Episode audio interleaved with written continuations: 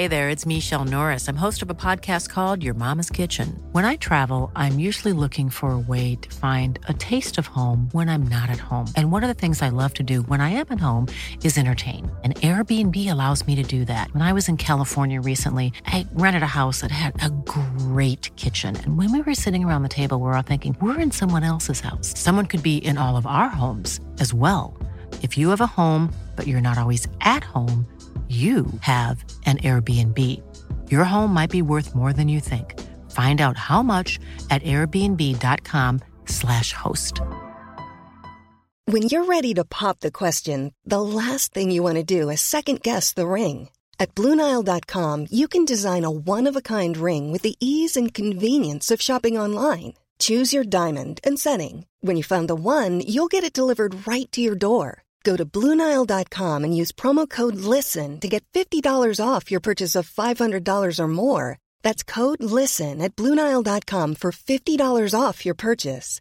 Bluenile.com code LISTEN. Quality sleep is essential. That's why the Sleep Number Smart Bed is designed for your ever evolving sleep needs. Need a bed that's firmer or softer on either side? Helps you sleep at a comfortable temperature? Sleep Number Smart Beds let you individualize your comfort so you sleep better together. JD Power ranks Sleep Number number 1 in customer satisfaction with mattresses purchased in-store. And now, save 50% on the Sleep Number limited edition Smart Bed for a limited time. For JD Power 2023 award information, visit jdpower.com/awards. Only at a Sleep Number store or sleepnumber.com. A lot can happen in three years, like a chatbot may be your new best friend. But what won't change? Needing health insurance. United Healthcare Tri Term Medical Plans, underwritten by Golden Rule Insurance Company, offer flexible, budget friendly coverage that lasts nearly three years in some states. Learn more at uh1.com.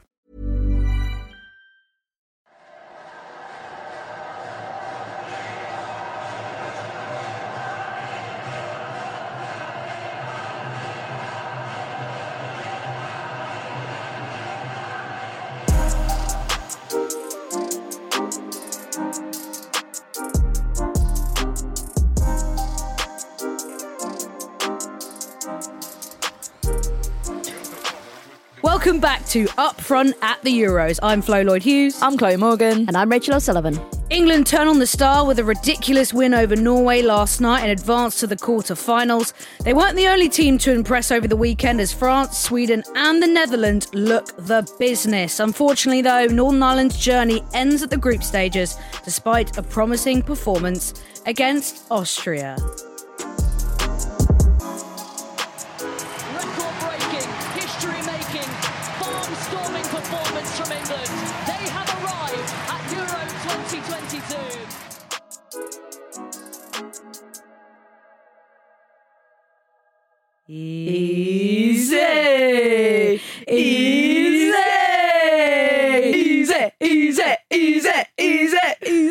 Rachel, did that pain you to do Yeah, that? that I that really I didn't enjoy that. Get on board. Ugh. I, I actually have to shout out Craig Hadley, who created a, a, a GIF of me forcing you to say it's coming home last night. It was so funny. I, I need to get him to send it to me, but it was such a fu- such a funny tweet. He was tweeting at. Uh, I think all of us saying basically, uh, you know, we're all, this is England fans uh, right now, and it was the tweet, uh, the the gif of me forcing oh God, I Rachel have to say see it's that. coming home. Love that. Did you not see it last night? It was Yeah. brilliant. I Um, was driving, man. I mean, that was that was the the vibes last night at the Amex. We were all there, which I think so. Old Trafford was the last time we were kind of all in the same place, but not really together, but in separate areas. So, what a night in Brighton in a heat wave! It was like head lossy, uh, just yeah, wild. Here's the thing. Oh gosh. this Can we go okay. back and delete episodes? Because um, we were banging on about how hard this game was going to be. I I, I beg to differ because we talked about Norway not being very good in talked about it. we didn't say they were going to get. Don't try. Yeah, don't no, try and say you knew this was going to happen. I didn't. I didn't know. No, I didn't know this was going to happen. But we all thought it was going to be a close game. Yes, it was going to be Goals open. scored for both sides. Yeah, it was going to be like a two all, a three two, a tight one. Norway had a weak defense. Nobody saw this coming. No one. Can we can we like edit clips? Yeah, I would. Maybe no, definitely we Charlie, didn't see this anything? coming. Okay, thank you. Yeah. But I think we knew that Norway had a weakness. We just didn't think Totally, it was going to be exploited We didn't think it was that. eight times. It was horrible. I mean, it was horrible for them to to be a part of. I mean, it felt like England were playing against a ghost team. It, they, I just didn't know that they were even on the pitch at points. And uh, you know, I think we all had that, that initial fear. The first like five or ten minutes, it was a little bit testy. That we saw the sort of classic England nerves in the first opening minutes of the game, and you know, I felt like Norway really put in a shift, kind of putting them under the cosh a bit. But after ten minutes, England found their feet, which they they kind of have this kind of um, tendency to do now. And um, and then from then on in, it was just goals, goals, goals, and every four or five minutes. There was um there was a goal and we were just standing up and having this massive cheer fest and it was was a festival. It was like Glastonbury all over again. Yeah. um, yeah, it was non-stop beats from what was that? Twelfth minute st- uh, That person in that charge pen. of that little dancey music bit must have been knackered. Yeah, Yeah. Gee, give them a pay It was a big night for them. It's a lot. Um, it was a record win, eight 0 That is the biggest ever scoreline in a Euro, w- women's Euro, or a, Euros as a whole match. Actually, men's and women's, isn't it? I think the previous record was also held by England. yeah, it was 6-0. six 0 against Scotland. Jeez. So they smashed Had that in the bag in the first half. Go yeah. on. Um, and yeah, it was one way traffic. Ellen White gets a fairly soft penalty in the 12th minute. And I, so no replays where I was sitting. Uh, and I don't think many people in the press box got replays. But mo- everyone who was watching at home told me, yeah, she dived. She bought that. Okay, it was a penalty and it was a dive for me. It was both. So for me, um, and the ref was pretty consistent with this type of foul. Thorisdottir had her arms all around Ellen White as she came into the box. Ellen White was like, "Whistle's not going. I'm diving to get this," which is ridiculous because you should just they don't get those frees in the in the box mm. if they're not throwing themselves on the ground. Emma Sanders from the BBC said to me in the press conference yesterday, she was like, she used her experience. She like she knew she was being fouled. She wasn't going to get it, so she used her experience. Yeah, I mean, th- that. that's why I think you can say she, She kind was- of bought it. But Yeah, but she that ref was consistent with that kind of fell in the game. Like Millie Bright did similar on I think it was Ada Hegerberg, kind of arms around her as a long ball was coming forward. She got to the ball first, but the ref is like, nah, your arms are you're all over. Same thing happened to Beth Mead later in the game, racing back for a ball, similarly kind of all over the defender arms wise. So had that happened anywhere else in the pitch, that would have been a free. So for me, soft penalty, but it was a pen on a dive. because you think there was still contact enough yeah, to yeah, yeah. make it sure. make But it. in in my opinion, I'm sure I'll be told I'm wrong and that it was too soft. I haven't actually even seen a replay from it yet, and I was so high up where like the, the TV and, and radio commentary positions are. I would ha- wouldn't have a clue if there was contact. Or I not. had her in my lens, and I remember I saw the arms going around. And I was like, "Oh, she's in trouble here." And then and then Ellen did her flop, and I was like, Yeah. "Oh, okay." So it's uh, yeah, Sometimes you got. I mean, Ellen got that got, got that penalty in in the World Cup in 2019. She's good at doing it. Do you know what? If it was one or two nil, absolutely be aggrieved by that. Like Yeah. I'd get Oh, that but it because make a difference in other end days it wouldn't be given. Um, but the fact that then it went on to be eight, it's, I just don't think it's anything you can really blame on the result. But the point is, is that from then on, Norway were absolutely rattled. It's like that penalty just kind of destroyed something in their brain, and they started to malfunction like football robots. It blew their it blew their mind, and I think um, what was really interesting to see was the fact that Norway. I mean, the le- like left side, the, the left side defense was an absolute shocker. I mean, it was non-existent. No one. Mm. but we were talking about that first 10 minutes, right? Talk about the first five, 10 minutes when Blakstad was actually finding space. Yeah, I mean, they looked like a threat, and I thought, "Do you know what, this is going to be an absolute challenge. And do you know what, I think we actually might concede in the first um, few opening minutes of the game, but after that, it just felt like, okay, well, where have you gone? They got completely rattled by by the goal, and then it just became an absolute waterfall of, of goals. And you know, we kept seeing the same ball happen over and over again. They're exposing the left back because it just it, it, no one was there, and then we kept having these awesome deliveries from mainly Hemp and Bronze, just these beautiful curled balls that everyone was getting onto, and it only took like a, a bit of a toe to kind of get it into the uh, into the back of the net. And I think it could have been a lot more. Oh, yeah, it could have been double have been double- yeah, figures. easily. I mean, TLC once sung Don't Go Chasing Waterfalls, and maybe Norway should listen to that Mm. because they kept doing the same thing wrong every single time. It was time. embarrassing. England down that right hand side and down the left hand side were forcing Blakstad out, creating so much space behind her. Thorisdottir was in no man's land. She wasn't moving over and supporting her teammate. And that space was just filled by a beautiful pass, either to Beth Mead, to Lauren Hemp, to Lucy Bronze, sometimes even to Fran Kirby. Everyone was getting in on the action. And um, I mean, it was a free for all. And I think, what was it? We had three or four goals in the first half an hour. Yeah, so first goal came in the 12th and the last goal came in the first half came in like the 41st minute. So we got all six goals in like less than 30 minutes. I do feel for Blakstad. She's not traditionally a defender. It is worth pointing that out.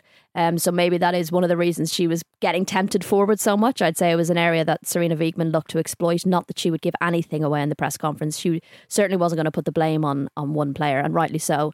I think the whole defence just looked rattled. They were at sixes and sevens. They weren't able to problem solve on the pitch. Um, what I was really impressed with was the fact that we pressed so high. We defended from the front, so j- Norway just weren't Mm. Yeah, allowed to press get the was ball. amazing. Yeah. The whole game, like even into the 70th, 80th minute, they were still harassing them right up in their own, you know, kind of not even half quarter, if you like, if you want to call it that third. Um, so I was really impressed with that kind of desire and hunger to just keep on pressing. And I asked Sarina Wiegman, I asked her one question in the in the press conference last night, and I said, "You've spoken a lot about being ruthless. Was that ruthless enough for you?" And she said, "Yeah, I think I can be satisfied tonight. I think. I think I think. I can be satisfied." I mean, credit to her. I think she's played a tactical whirlwind in the past in the past couple of games, and um, you know the squad that she's put out um, last night was was absolutely incredible. Incredible choices there, and also you know having the uh, the substitutions um, just after half time and, and bringing on some of the the younger players, Chloe Kelly, uh, Ella Toone. Uh, they're getting a run around as well, and you know you could see even though they'd already scored six or seven goals by this point, they the youngsters were in full throttle trying to make their mark and trying to get their, their first Euro goal. And I think that was really impressive for me because I just think um, you know we could have settled into the game. We could have you know seventy or eighty minutes in just just t- taken our foot off the gas, but we didn't. It, it felt like we were trying to get to double figures. That was the aim of the game in the second half, and yeah, it it was just beautiful to watch. As a, as a fan, I was absolutely exhausted from standing up and clapping and shouting. My Guys, mum, calm down. please. it was that. I was like, "Mum, are you okay?" Like I think was, people um, were just stunned, weren't they? They were just completely stunned. And and to go back to what Rachel, was saying about Blakstad, who was sort of can play as a left winger or play more centrally, and we've seen her as more used as like a utility player since joining City, but she can be really dangerous as a left winger.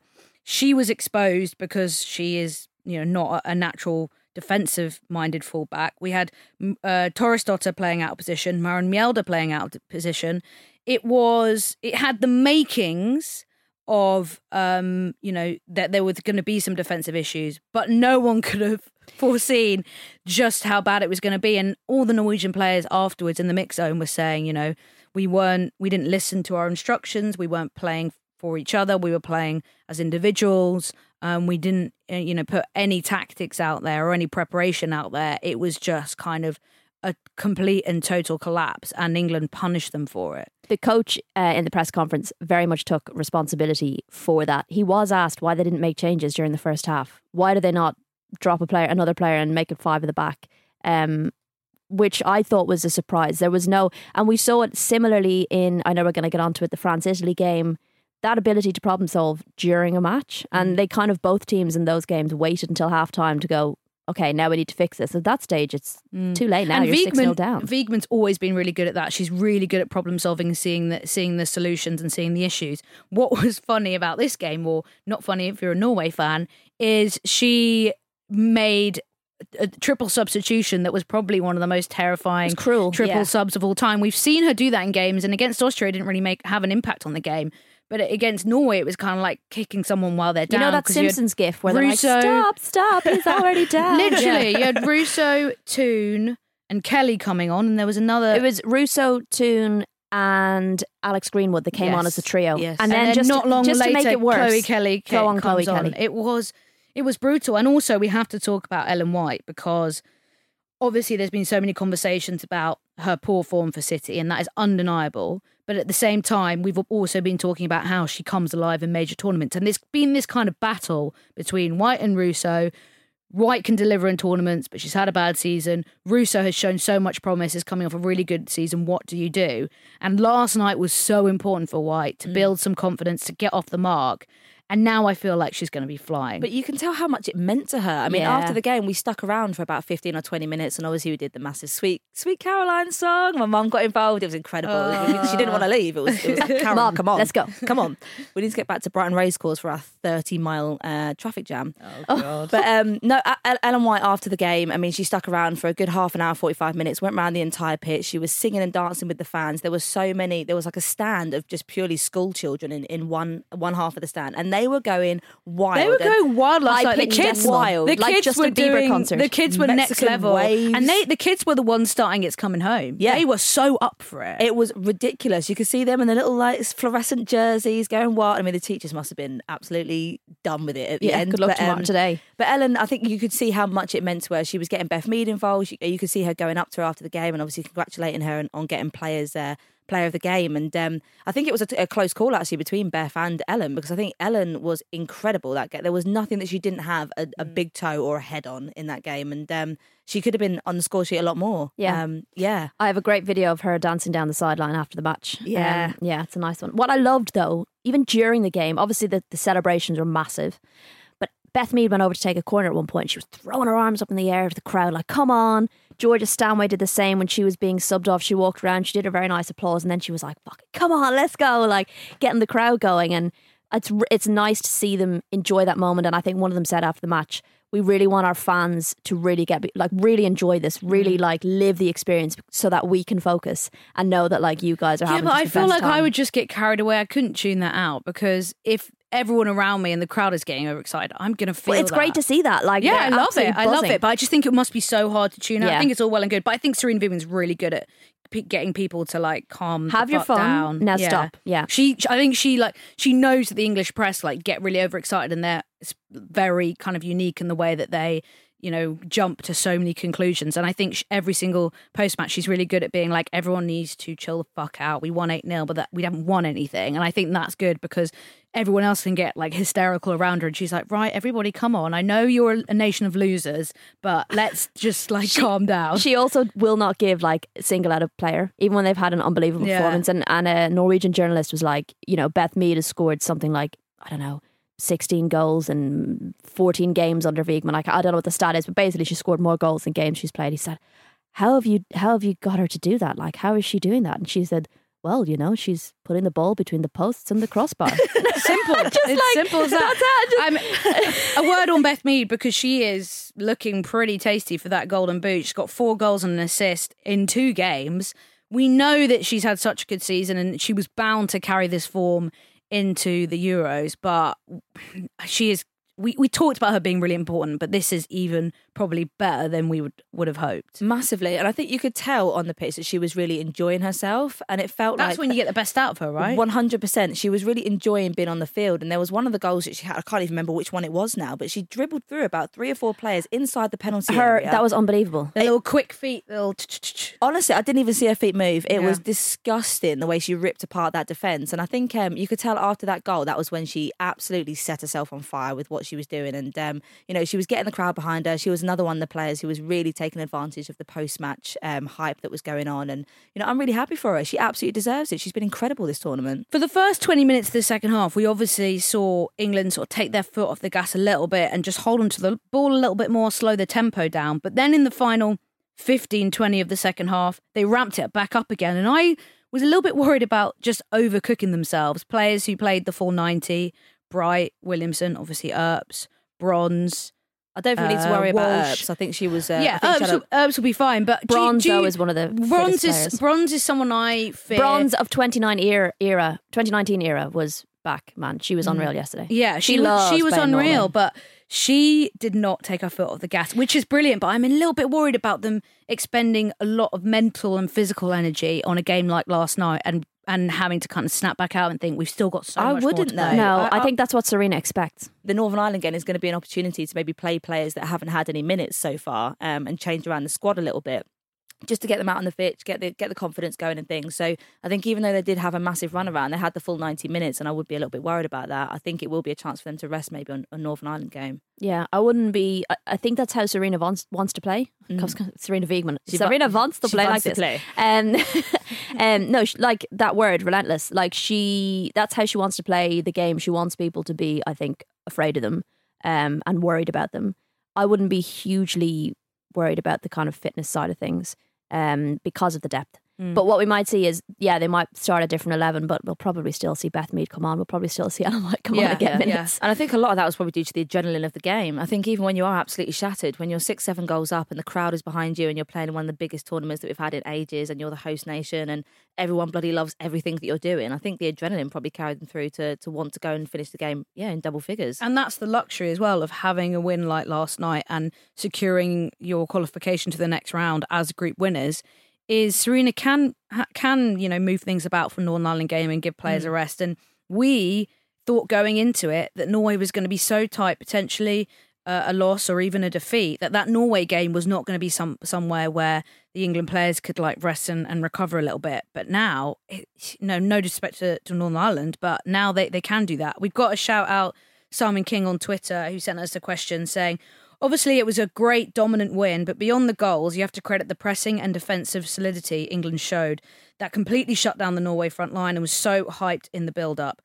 Yeah, I mean, what a performance from the England defence. You mentioned the press, um, Rachel. I haven't looked at the um, uh, PPDA stats, which basically show you like how many um, passes a, a team uh, is allowed to make before they're pressed. But England uh, were phenomenal in the way that they the front line pressed uh, Norway's defence, and also vice versa. It was, it felt like a, a, a friendly match. because I've I have heard some people say, "Oh well, I'm still a bit worried about England's defence. They haven't really been tested." But I think against Austria, they were living on the edge. For they were, bit, and and also like they were they they just had a, a slightly different role in that they were playing kind of higher up the pitch. The the reason they didn't have so many shots on target is because of England's defence. Like it wasn't that they were. We don't have to have them back in our own box, kind of you know doing last ditch tackles or whatever to consider them being tested. I think the fact that they were that sounds like an awful time. that, actually. u- unpleasant, and, and in that in that situation, we'd be saying they look shaky and they look nervous, so you can't really win. But I do think it was a whole team effort. It wasn't just like the forwards, you know, stealing the show. The midfield was immense.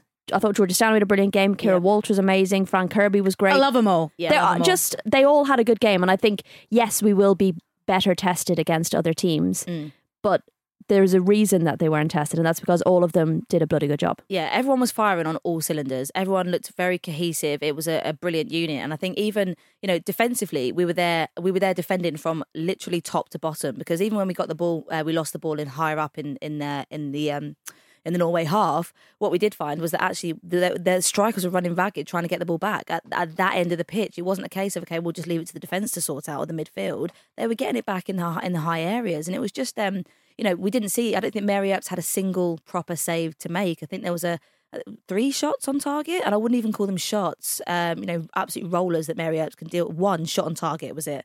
And I think um, you know that's a real credit to them because they could have been under a lot of pressure with the striking presence of of Norway. I mean, I don't even think Hegerberg got the ball once. I mean, she was completely silent in that game. And when you've got you know someone like her, Ballon d'Or winner, being completely put to bed, it was um, And Caroline Graham Hansen. and Caroline. I was terrified. Yeah. I thought she was going to be. I thought she didn't get out of third gear against Northern Ireland, and I thought, no, and I thought Hegerberg, having not gotten a goal against Northern Ireland, both of them were going to come into this game hungry. But I do think, you know, I don't want to. I don't want to say they didn't play well. I think England managed to prevent Mm. them from getting the ball, and that's that's why they couldn't influence the game how they would have liked. Both Yeah. can be true at the same time. Um, we have talked so much about England, and of course, because last night was wild and was an anomaly, and it was a stunning performance. It But wasn't an anomaly. It wasn't. That's just the start of things to come. That. Chuck another eight in on Friday. Go on. Um, but we have to talk about some of the other games that have happened over the last few days since we last got together for the pod. Um, Austria defeated Northern Ireland 2 0, which unfortunately knocks Northern Ireland out of the competition and puts Austria in a very good spot to challenge Norway for that second place. And after last night's performance, they have a very good shot at that. Austria, as we know, as we spoke about, such a good defensive side, so organised, so hard to break down. But they scored two goals as well, which is important for them because They don't score a lot of goals. they That's my don't score a whole lot. And they've got good attacking players, Mhm. but they don't score a ton of goals. Um, some good performances, individual performances as well, with two goals coming from Schiechtl and Naschenweng. Um, it was a better Northern Ireland performance. Um, they were really under the cosh very early, which Yeah. is kind of expected. Um, and there were a few hairy moments as well for Burns in the in the Northern Ireland goal. There was one where she kind of like looked away from the ball. Do you see that? And then Yeah. she popped it up and it went into the crossbar. and I her like, oh, face God. afterwards was like, Yeah, she really had it was a heart and mouth moment. She was looking at the nor- the um, crossbar like, "Oh, thank God for you." Um, but obviously, we knew it was going to be always be a massive step up for Northern Ireland to be in this competition, and and Kenny Shiels was was again saying afterwards that you know it it was going to be really hard for them to to compete with some of these top nations. But where do they go from here? I think it has it's kind of, it's woken up the Irish FA in terms of the way that they're developing women's football in Northern Ireland and putting on that full time camp. So there's still stuff to take away, for sure. but this is it is going to be hard to know that you've also f- facing facing England on Friday, who've just smashed Norway eight 0 Um, I mean, what do you do for that game on Friday? Um, I would like. I, I imagine they will definitely look at that Norway game and and learn from it. I think Northern Ireland do have a pretty decent defense. You know, they've got strong defenders. They can sit back and kind of absorb pressure. Um, I imagine they'll look to. I mean, this sounds silly, but do better than Norway. I imagine if they are able to reduce the scoreline significantly um, to what Norway lost by, they'd be pretty happy because England are going to be coming in full of confidence. Um, and having scored so many goals, you know players are going to feel like you know you know when you've got those games where you haven't scored for a while and people are nervous, and that that's not going to be the case with England. I think so. I think for Northern Ireland, they'll just be looking to to keep the scoreline close if possible, and probably get a goal. I think that'll be another big thing. If they can get a goal against England, that would be a nice little cherry for them.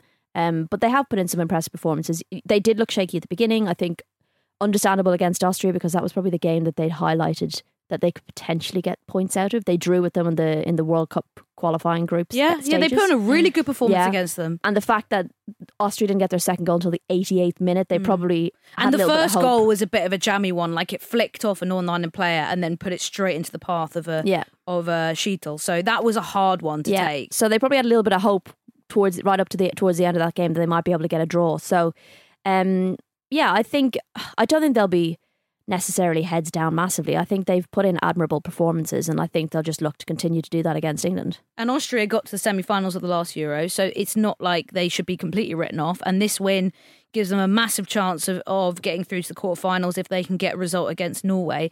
So they're not a team that we should kind of completely rule out of potentially getting to the semi-finals again here, because if you are hard to break down, like clean sheets can win you games. Massively. I think um, Austria will be looking at the the England uh, Norway game, thinking, "Hold on a second, we've got a bloody chance here." Um, and this could be a real uh, opportunity for them, I think, to capitalise on the aftermath of what's just happened. I mean, Norway will be coming away from that game absolutely reeling, not full of confidence, uh, struggling to, to understand really what's what's happened, and they don't they don't have a long time to kind of fix things. So what they really need to do is is look at their weaknesses, especially in the defensive um, the, the defensive situations. I think that's going to be again where they're going to be most at risk. But you know, with Austria, I mean, they could have easily come away with a with a draw. I think with that with the opening game against uh, England, they've just won against Northern Ireland. So I'd be thinking we might be able to take this. Uh, we might be able to get through. Um, yeah, but I've got to agree with you, Rachel. I think the out of the, the Northern Ireland sort of objectives for, for the next game on, on Friday, I think you know for them it's all about the occasion now. Um, you know, being able to, to play in a probably quite a packed stadium. Um, the atmosphere is going to be amazing. The fans on both sides are going to be incredible, and I think it will be another history making situation if they are able to get that second goal. So. Um, yeah, I think that they're not going to go out there and uh, and and sort of lie down and take it, but I think um, they're going to put in a shift. But it's um, it's probably probably uh, just a case of enjoying the occasion and, and what they've created so far. And they did. Northern Ireland did do well at Wembley in October at frustrating England that first half. They went in nil nil at half time. So more of that, I think, would you know would be uh, would be a massive um, massive plus for them.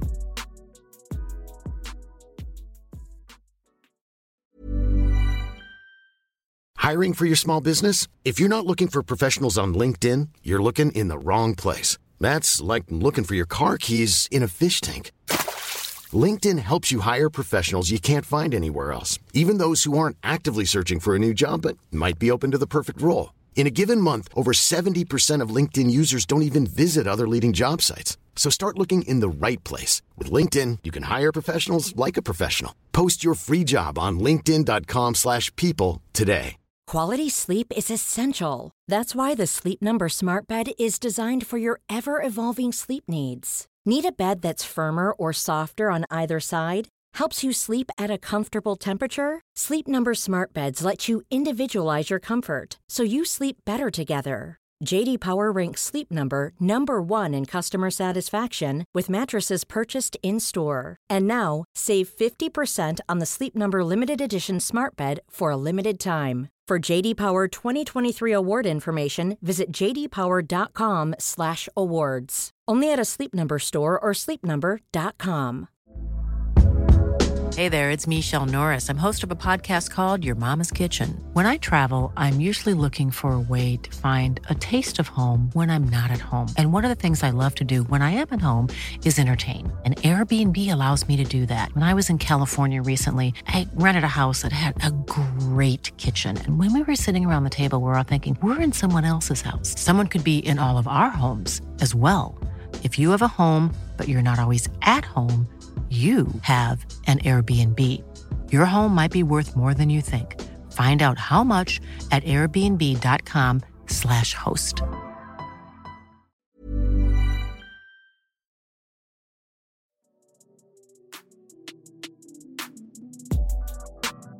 Some other big games we've got to talk about France 5, Italy 1 in Rotherham. Now, I certainly did not see this coming because Italy have had some very good results in the lead up to the tournament. They are traditionally and stereotypically very well organised, very hard to break down, um, you know, a defensive unit.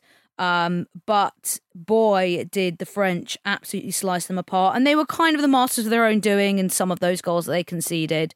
Um, and we know that they're going to struggle to score goals, but what a performance from France. And I think, uh, what was it, three goals in like 15 minutes or something, Rachel? S- something like that. I, f- I feel like I just had celebration shot after celebration Yeah, shot. and And I there was think- no kind of in between play. But obviously, that happened on Sunday, so the day before England's game. And most people I know were texting me like, how are England going to beat this team? They're that good. How are they going to stop this team?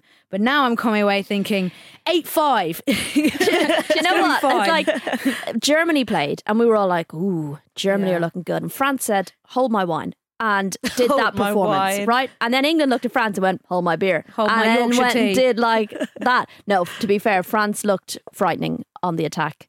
Um, but when we were talking about earlier about England not switching off in that second half, I feel like France did. You know, they kind of, and that's that's the kind of almost an atypical French um, performance is that they can be amazing, but they can also then go and do those kind of chaotic things where, like towards the end, I thought Italy could have gotten a couple more. Um, but my God, the first half, that that front three, uh, just like Diani was just tearing up that that sideline. That that fullback was just, I mean, I really felt for her. Another example of a team not being able to problem solve during the match, um, waiting until kind of half time to kind of do anything about it. Um, but yeah, Geyoro with a, hat trick. A couple of them could have scored hat tricks. Katoto got another one. That goal from Cascarino was, oh, did you see it? Unbelievable. Absolute peach of a goal. Um, but again, yeah, a scary kind of scary looking French performance. But the second half is something that you're going to look at and say, is that is there areas we can exploit? it's looking like, obviously, I'm making assumptions here and I'm jumping it a little bit further ahead, but it's looking like France, England potential final because Potential final. Well, because if France win their group, which is looking pretty likely because Italy were probably the biggest challenge in, in that group for them, it means both are going to finish top. England would go and play the runner up of Group B. Which is probably Spain, maybe. Yeah, Or- Spain or Germany, Germany. depending. Denmark, I think, are going to struggle now. Um, and then France will go on to play the runner up of Group C. And then in the semi finals, that means that England will play the winner of quarterfinal three, which is going to be the God, this is C the and D chat, isn't it? Honestly, runner ups. one. I mean, this is on the basis that we get through all these Yeah, these and then very France, small games. France will be playing Yeah. in the other in the other semi final, which involves quarterfinal two, which is the runner-up of A. Does that make But sense? but for the quarterfinal, So so France face either Sweden or Netherlands. yeah, so they might not win those games. Okay. But what I mean is, is that like There's a lot of if they here. do win those games, I'm making a lot of assumptions here. I know. Um, Chloe's then- face is a picture. She's trying to keep up with then they would meet in the final, and that would be iconic. Come on, France England final would be iconic. What have you just said? I, What? like, If A plus B equals C, then England no, I and France will is. be in the final. I know it is confusing, but stay. Ah, yeah, with you me. lost It me at quarterfinals. No, it, it, it, it like st- stay with me. It, it, it, if if they were It to could both, happen. if they would both win their quarterfinals and both win their semi-finals as winners of the group, they would face each other in the final. Okay, That's if they the both carry on winning, they'll end up in the finals Yeah. together. right. If they As in they're in the other side of the group. Yeah, if England and France win all of their games, then they will both end up in the final. yeah, I mean, that applies to any team in the competition. Yeah, but well, not necessarily because England, if they play Germany in the quarterfinal, then like that that doesn't apply because they'd knock each other out. Does that make sense? I can't even. Whatever, it doesn't matter. I'm Oh my! Basically, hypothetically speaking, if England and France face each other in the final, it'd be absolutely amazing. fucking. Oh yeah, sure, yeah. no, that's what I'm that. trying to say. I'm just saying We we're could've just looking cut to the good. chase and gone with we're the- looking good for a France England final. Um, another game in Sheffield, not far from Rotherham. Uh, Netherlands won, Sweden won. Epic. What Yeah, a day epic. with the Dutch fans, and what a game! And I first first half, I thought Netherlands are going to struggle here. I think there were some bad tactical decisions from Mark Parsons. I think he was trying to play too many too it was too many cooks really too many Mm. very central players getting nothing from the width, width. Lieke Martens in general had quite a quiet game Jackie Groenen had you know, Unbelievable. unbelievable Mm. game and then the next morning tested positive for COVID Turns out makes Jeez. you like COVID's like super That's it. Yeah, A yeah. superpower. That's what Yeah. you'll need to get. um, and Jill Roord was sensational once she got to drift inside. She was kind of completely stranded on the right hand side in the, in the first half, but a tremendous turnaround from the Netherlands in the second half because they were under the cosh. And massive shout out to their keeper uh, Van Domselaar. I was so impressed. That was like her second cap. it was like her second or third cap. Karen Bardsey and I had like couldn't decide because I said she'd only had one cap so Yeah, far, and and KB said that she'd already had two. But obviously, as we know, it's impossible to find any information on women's football, And also, so we will never know the truth. two or three is still not a lot exactly. of caps, and, to she's- come on and she's only Sweden, like 22 or something. Yeah. She plays in the Dutch league, which is growing, but it's still not you know a super developed league. Um, and I think she's better than bloody um, Van Veenendaal, Yeah. who is Uh, so chaotic. Um, so shout out her, and I'm so excited for Holland discovering their new number one. Yeah, I mean, I would be really fucking scared if I was uh, Veenendaal right now because, to be honest, I think Domselaar's done enough to keep the shirt. Um, yeah, I mean Van Veenendaal's out. Out anyway, but f- going forward, yeah, yeah, hypothetically, I Yeah. think you know she she's in. She almost looks like a fan favorite now. I Yeah. mean, she was absolutely critical in them keeping that draw, um, and I think credit goes to her. I think she was my absolute player of the of the game, and it's not easy. You know, coming into a game like that, she's probably not played. Uh, many games or in a long while, especially not with the, obviously the national team, having only got what two or three, one or two, two, three caps. Did we Mm, settle on Two and a half. two and a half caps? Um, Two, yeah, two point five. and she came on so so early as well. I mean, um, yeah, to, I, I just thought she was incredible, and um, she was calm, composed, started to enjoy the game, playing out from the back. You could hear it. The communication from her was incredible. Um, yeah, she's definitely one to watch.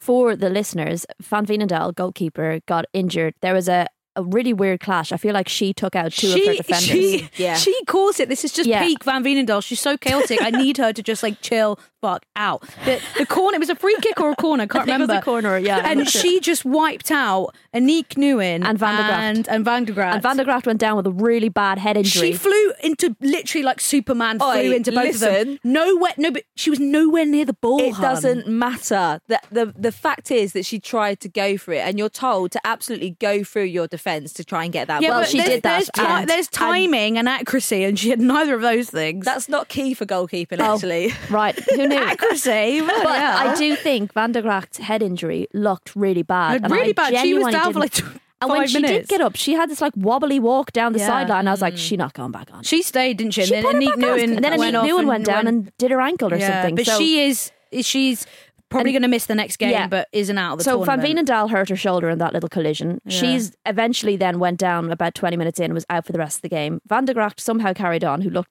worse for wear out of all three. And then now undid her ankle making a tackle. So she was out. So for that kind of difficult first half for the Netherlands, they also had to deal with that. There was, I think, nine minutes of additional time in the first half. Um, so really impressed with how they second half came out, turned the game around, put it to Sweden. I didn't think that was going to happen. I thought the injuries were going to shake them. Um, I thought Miedema had a good game in terms of everything. Any a lot of the chances that the Netherlands had came through her. I didn't think she was player of the match, But I didn't think she was player of the match. I thought Jackie Groenen was yeah, player of the match. Jackie Jackie Groenen was robbed, and now she's in isolation. She could have just had her trophy to hang out with in her Keep her COVID company. ISO. That was that was harsh. But she that there was I think both teams had the opportunity to win the game. I thought we were going to get a winner right near the end, Yeah. but that one that stands out was the ball that was fed in by Miedema to Jill Roord. Jill Roord and she was like in on goal.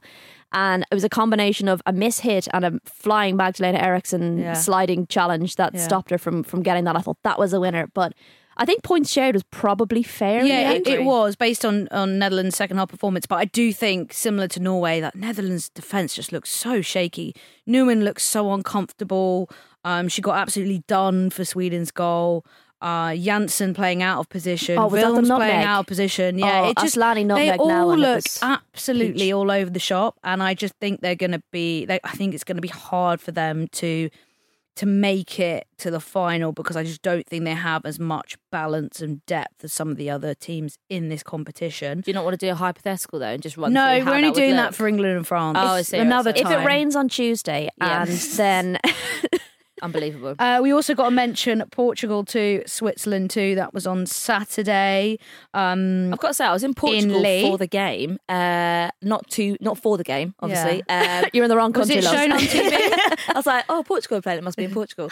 um, no, I was actually on a Hendu in Portugal, and I watched it. And they I've had it on Portuguese telly. yeah, they had it on Oh, Portuguese wicked. telly. Yeah, I mean the commentary didn't understand, but Yeah. I, you know, I, I bet they were excited coming back from 2 0 down. Yeah, it was a great were, I mean, they were excited to be involved in the competition, but what I didn't get was any sense that Portugal were involved in the women's Euros. I mean, we uh, there was wasn't anything. There wasn't anything in Portugal to indicate that their women's team was now in the Euros, and obviously they came into it quite late. Um, They only had about two months to prepare the marketing materials. That's probably why. yeah, but Spent all their budget. Come on, get, get your finger out. It's not like you've not got a great budget there to work with. Um, but yeah, I thought it was a, it was definitely a fair result. I mean, obviously Switzerland completely destroyed them in the first uh, opening sort of 15, 20 minutes of the game, and I thought, you know what, this is going to be a, an easy one. They're probably going to run away with it, sort of six, seven, eight nil. But you know, Portugal to come back. I mean, at the end of it, I was bloody rooting for for Portugal. I was like, man, and given their lack of preparation, given everything that they've they've had to deal with and build up to this tournament, and then getting a really good result against a team Hmm. that could have been home and dry in that match. I mean, Switzerland will be so frustrated. And then the next day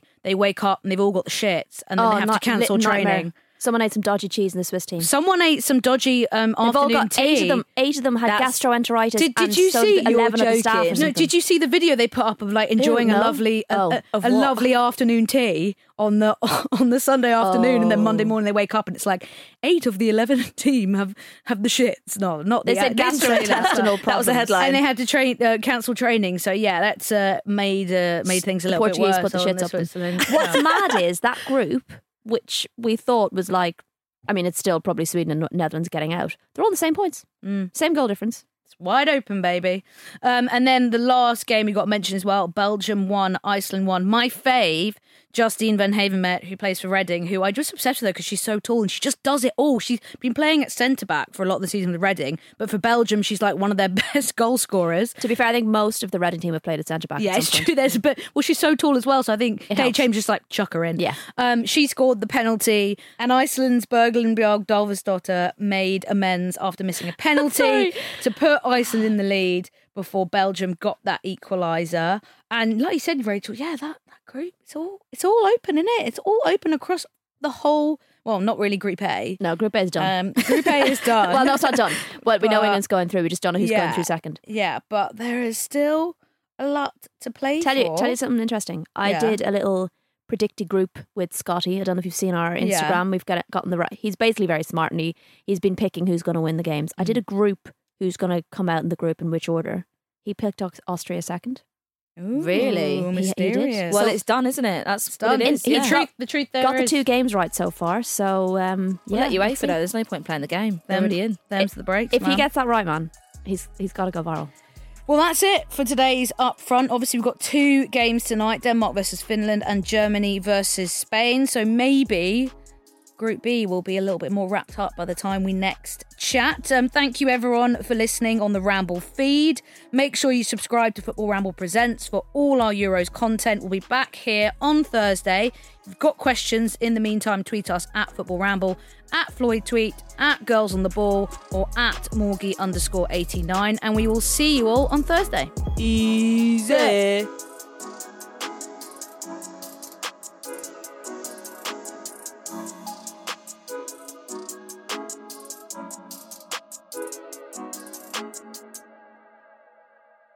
Easy. Don't make me do it again. Easy, easy, easy, easy, easy, easy. Where They're were gonna ya? hate us, guys. Where were you? Up Front is a Stak production and part of the ACAST Creator Network.